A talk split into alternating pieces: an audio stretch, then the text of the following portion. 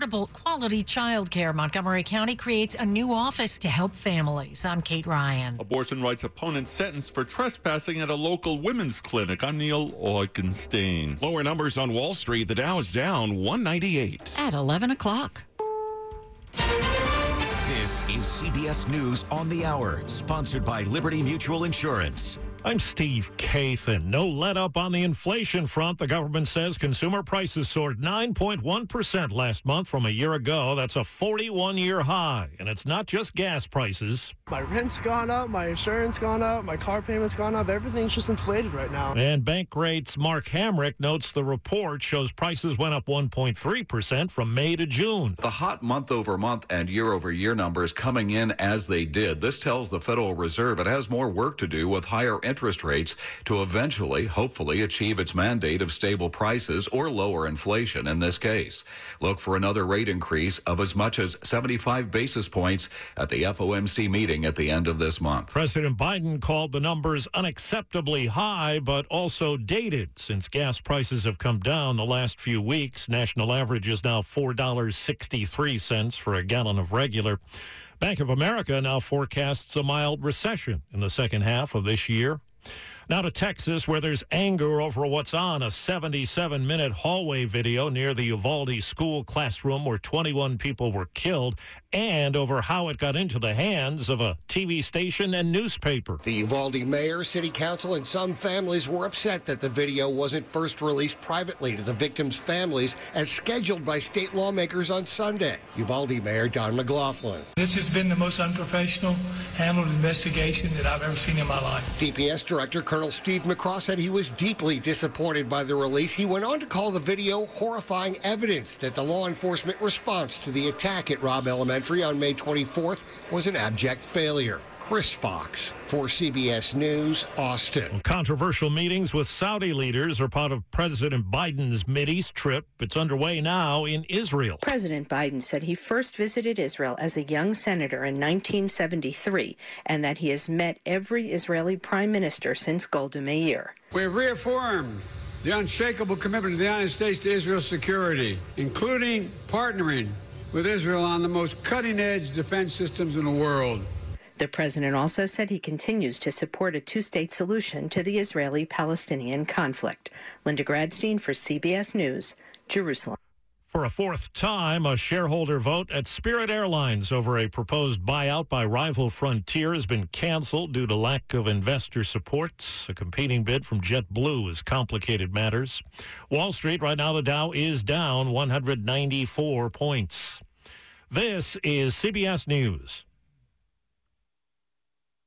Liberty Mutual customizes your car and home insurance so you only pay for what you need. Visit libertymutual.com to learn more. 1103 on WTOP, Wednesday, July 13. Calmer one today, sunny and 81 now. Temperatures heading near 90.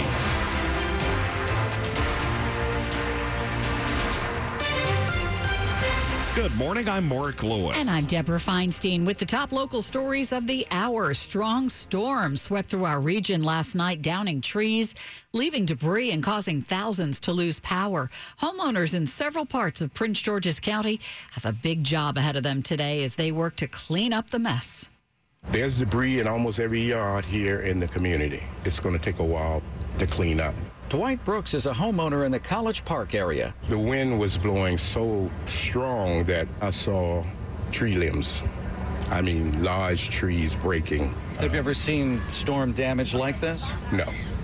I'm 74. I've never seen it. One house around here was split in two by a tree that came crashing down. Roads are littered with leaves and branches, and some trees were violently uprooted, now laying on their sides across roadways and sidewalks. In Prince George's County, Nick Iannelli, WTOP News. Our Dick Uliano is checking the damage in Olney, Maryland. Montgomery County Fire Chief Scott Goldstein estimates 20 to 30 homes suffered damage in the area of Olney.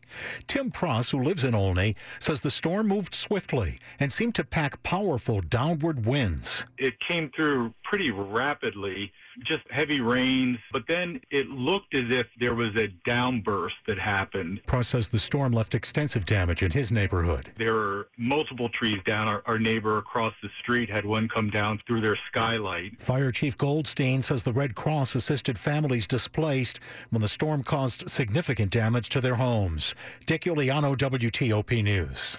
Pepco says nearly 1,100 customers are without power still in Montgomery County and in D.C. 12,000 are without power in Prince George's County. Baltimore Gas and Electric says another 9,000 of its customers are out in Prince George's County as well. In Northern Virginia, Dominion has about 2,000 customers without power. They tell uh, WTOP crews are working to restore power and everyone should be back up by 11 o'clock tonight, if not sooner. We have reached out to both Pepco and BGE to find out their restoration times, but we have not heard back yet. A program is launched in Montgomery County. It's aimed at helping parents to find affordable child care. Montgomery County Councilmember Nancy Navarro remembered how her own search for quality child care ended when, as a young working mom, she quit her own job and became a licensed child care provider. And I knew that I was taking a risk by interrupting my own career, and it weighed heavily on me. In February, the Montgomery County Council created the Early Care and Education Coordinating Entity. Yes, that's really the name. And next, the organization will conduct an analysis of what's available to families, offer referrals to existing programs, and begin the work to improve access to affordable, quality child care for children up to five years old. Kate Ryan, WTOP News. Meantime, household incomes in Fairfax County are having trouble keeping up with the cost of living there. The county's needs assessment study finds that in the last year, folks living on a limited income are having more trouble finding affording basic needs. The report says median household income has gone up about 21% since 2012. But the cost of food, housing, and transportation have risen more than that in that time frame. Healthcare costs are up 40 percent. In the current climate, rising food and gas prices are squeezing families' bottom lines even more. The needs assessment proposes doubling the number of affordable housing units by 2034 to alleviate housing concerns. More to come on WTOP. Stay with us after traffic and weather. A push to recall a top local leader.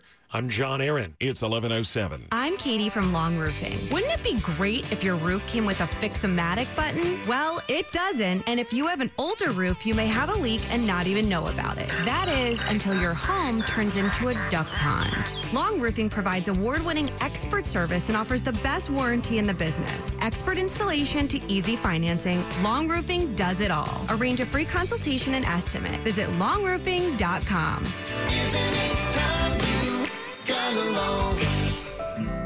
For more than 75 years, University of Maryland Global Campus has been helping military service members reach their next goal.